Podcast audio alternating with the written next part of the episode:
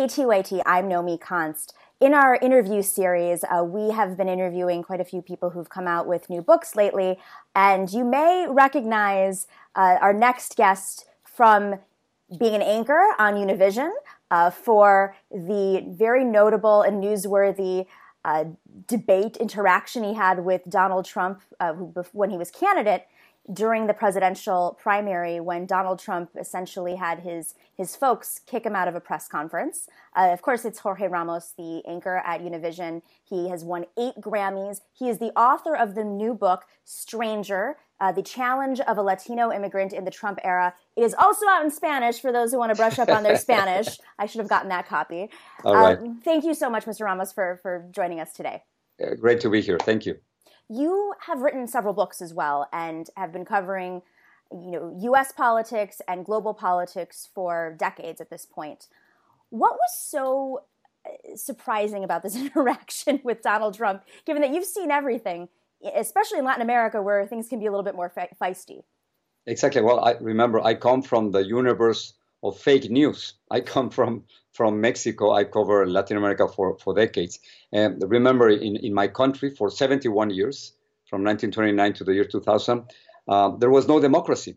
So the governments were so used to news all the time, and the citizens, we were used to fake news. So, so then I came to the United States thirty-five years ago, and I never thought it was going to be the same. And suddenly, uh, what was so different about Donald Trump were, for me, two things. First, when he announced his candidacy, June twenty fifteen, he said that Mexican immigrants were criminals, drug traffickers, and rapists. I am a Mexican immigrant. I knew that he was lying. It was fake news, what he was saying.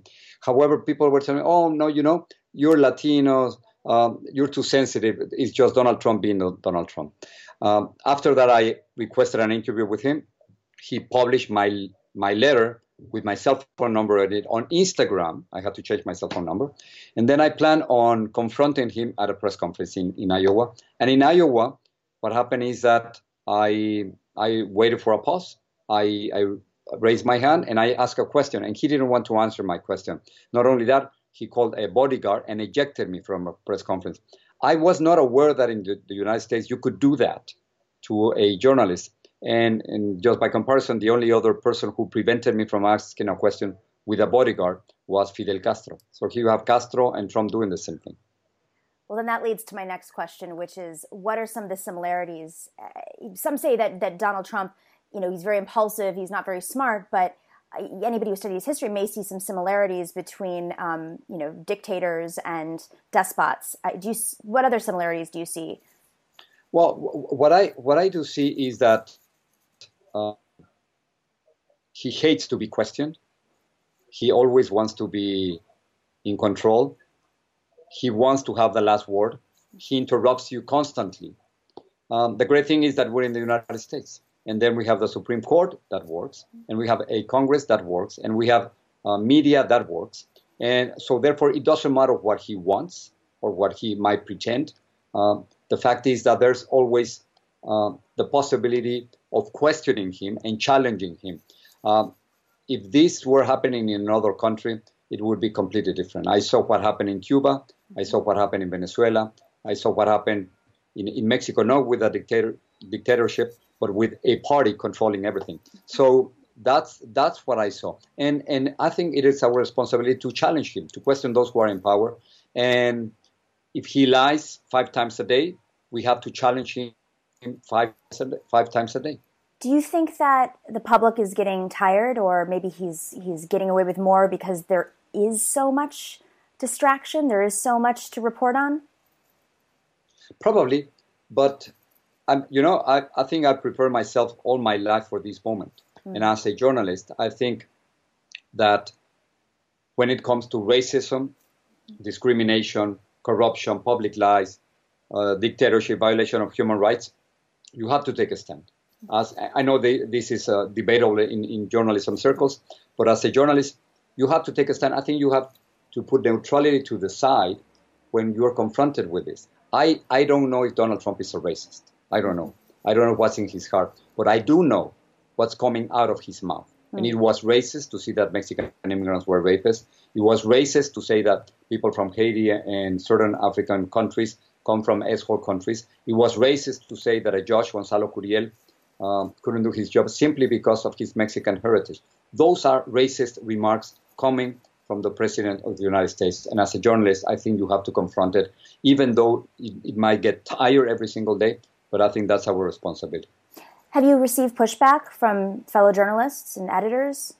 Yeah, yeah. Well, I mean, for instance, when when I was ejected from the press conference, mm-hmm. there were about fifty, sixty journalists in that in that press room, and only two, Tony Yamas from A B C and Casey Horn from M S N B C, only two journalists stood up and told Donald Trump that he couldn't do that. Mm. So, so that was the first time. And, and other journalists, and I think it's a legitimate question, but other journalists ask me if I'm an activist or I'm a journalist. I, my, my answer is very simple. I, I am a journalist who asks questions, mm-hmm. but I think that other than reporting reality as it is, our most important social responsibility is to question those who are in power. The best examples of great journalism that we have in the United States, um, Edward Murrow against uh, Senator McCarthy, mm-hmm. Walter Cronkite during the Vietnam War, Watergate, or the Boston Globe against the Catholic Church because of the sexual abuse cases. All these examples happened when journalists take a stand and leave neutrality to the side. How is the audience at Univision responding? Is there is there a, a different response than, say, the English-speaking audience, the English as a first language-speaking audience? I, I yeah, I think it's a great question. Yes, it, it's very different. Mm-hmm. Right, you know, right from the beginning, we knew that something was wrong. Mm. When when you have a candidate who tells you in your face that you are a rapist, and we know that's an absolute lie. I've seen all the studies, and immigrants are less likely to be criminals than than U S citizens. And and immigrants don't come to this country to kill anyone. They don't want to get in trouble with the police. They can they come here just to, to have a better life for them and, and for their families. When you know that, um, you know something is wrong. And we knew something was wrong when when he was saying that the first day. And again, nobody paid attention to us. Again, they were, they thought that we were too sensitive, that we didn't understand what was happening, that it was just Donald Trump being Donald Trump. And and we were right.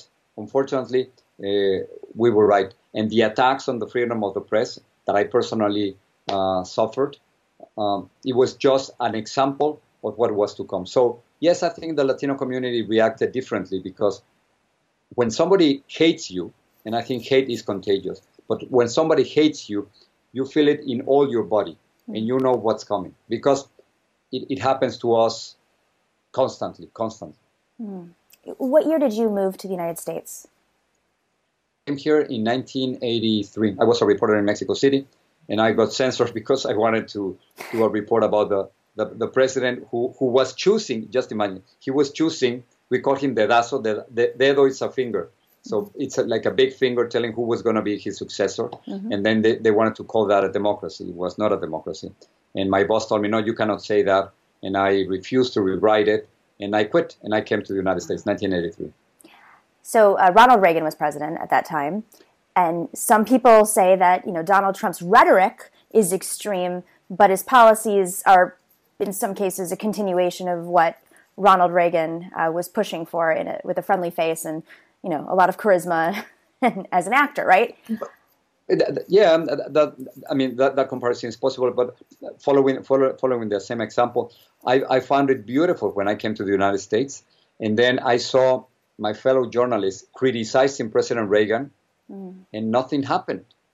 they were, they were exactly, I mean, I could go to the supermarket and ride a bike, I didn't have to hire bodyguards, and, and it was fine.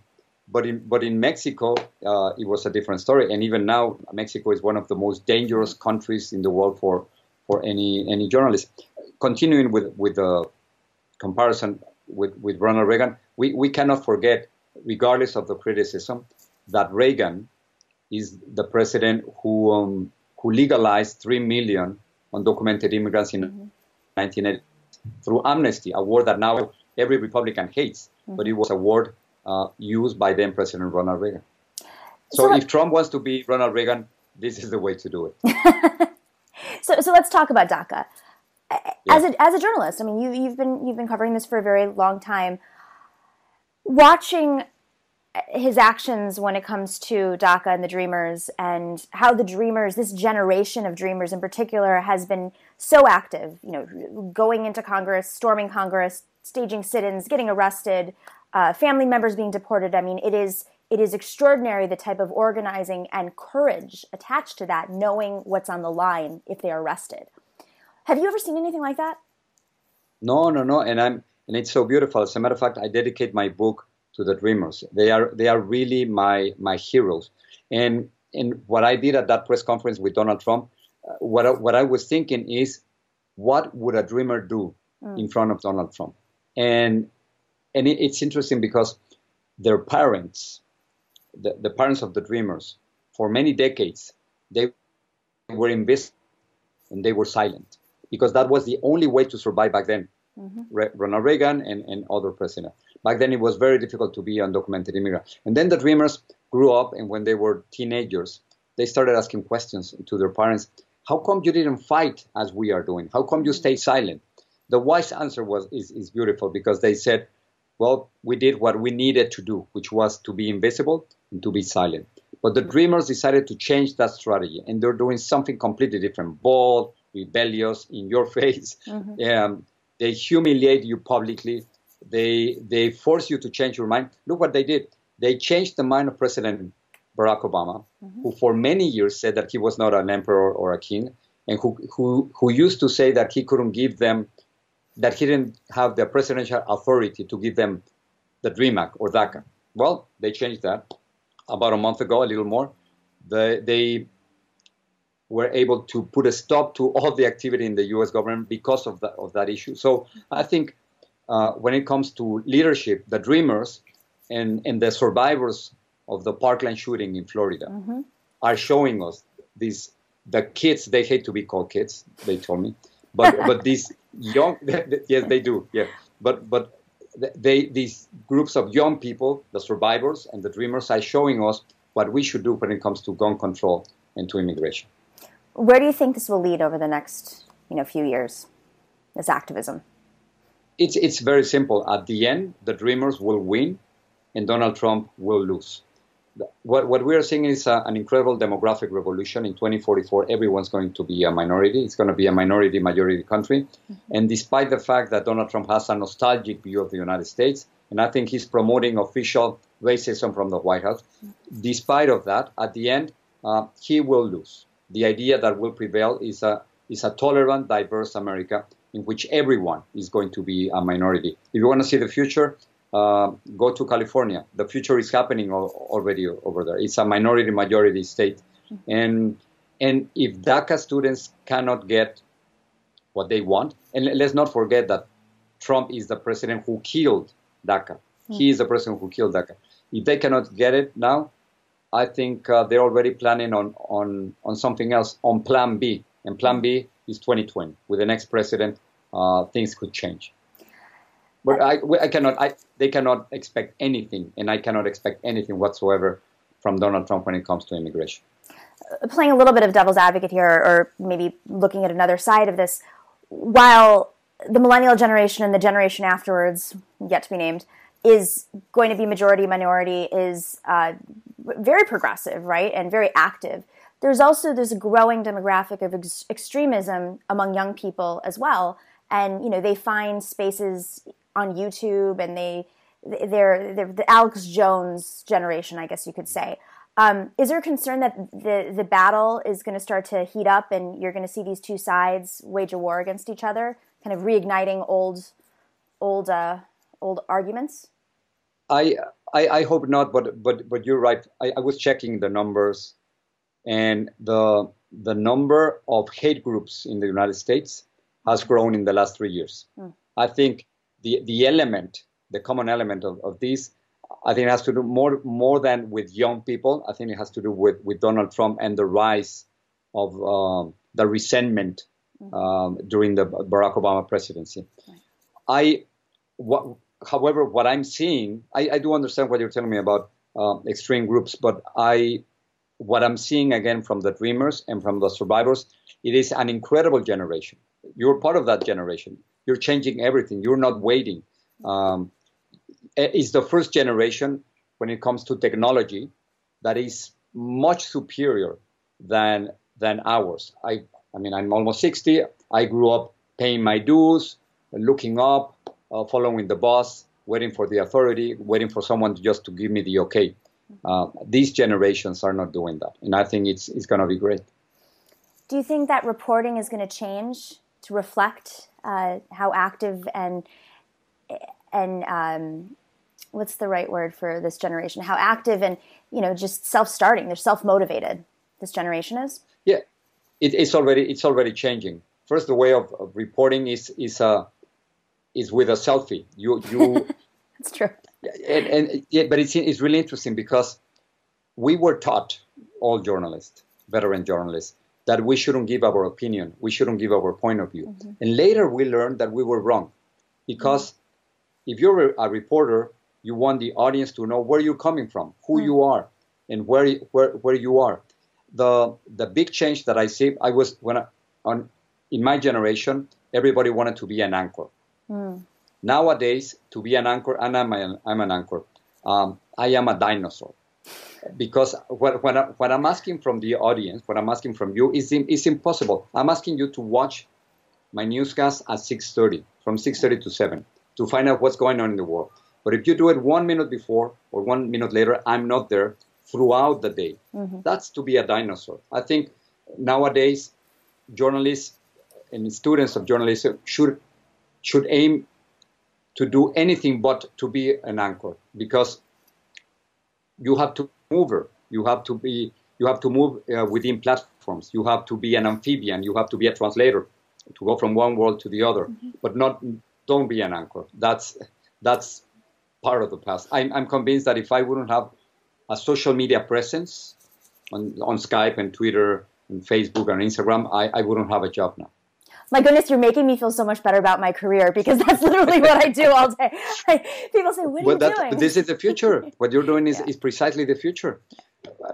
Let me give you another example. My newscast is seen, like our newscast, by, by two or three million people. Mm-hmm. But if we were to do this on Twitter or on Facebook or Instagram, immediately we would have two or three times that audience. Wow. So I think what, what you're doing is is the right thing. The only different, the only problem is that the money not, is not coming to you. It's not. No. I can tell you that. I can do both no, at the same time. There's not a lot of. I, I think the big challenge. Uh, talk to all your friends, but the big challenge is how to monetize what you are doing, right? Because you are reaching the audiences. You you are where you need to be. And and um, but the money is still coming. The majority of the money is still coming, on, on our case, from the from the T V side. But at some point, see what the New York Times has done and the Washington Post. Mm-hmm. They've been able to balance that and to get um, almost fifty percent of their income from from the digital side, and that's the future. So just to bring it full circle, did you get pu- pushback from your company when you had this altercation with Donald Trump? Quite the contrary. Uh, ah. I think they, they, yeah, really, they supported me right from the beginning. And and it was Univision who, um, before I had that this confrontation with, with Donald Trump, who decided not to cooperate with him in broadcasting uh, his show. Um, oh, right. I think it's, it was Miss America back then. So um, so we were not going to cooperate with, with with him. And he and the company has been fantastic with me, supporting me all the way. That's great. Jorge Ramos, I feel like we could have gone for another twenty minutes. Author of Stranger, The Challenge of a Latino Immigrant in the Trump Era, a must-read, and uh, hopefully we can have more conversations about journalism. And absolutely. Anytime. Thank, Thank you so much. Thank you. All right.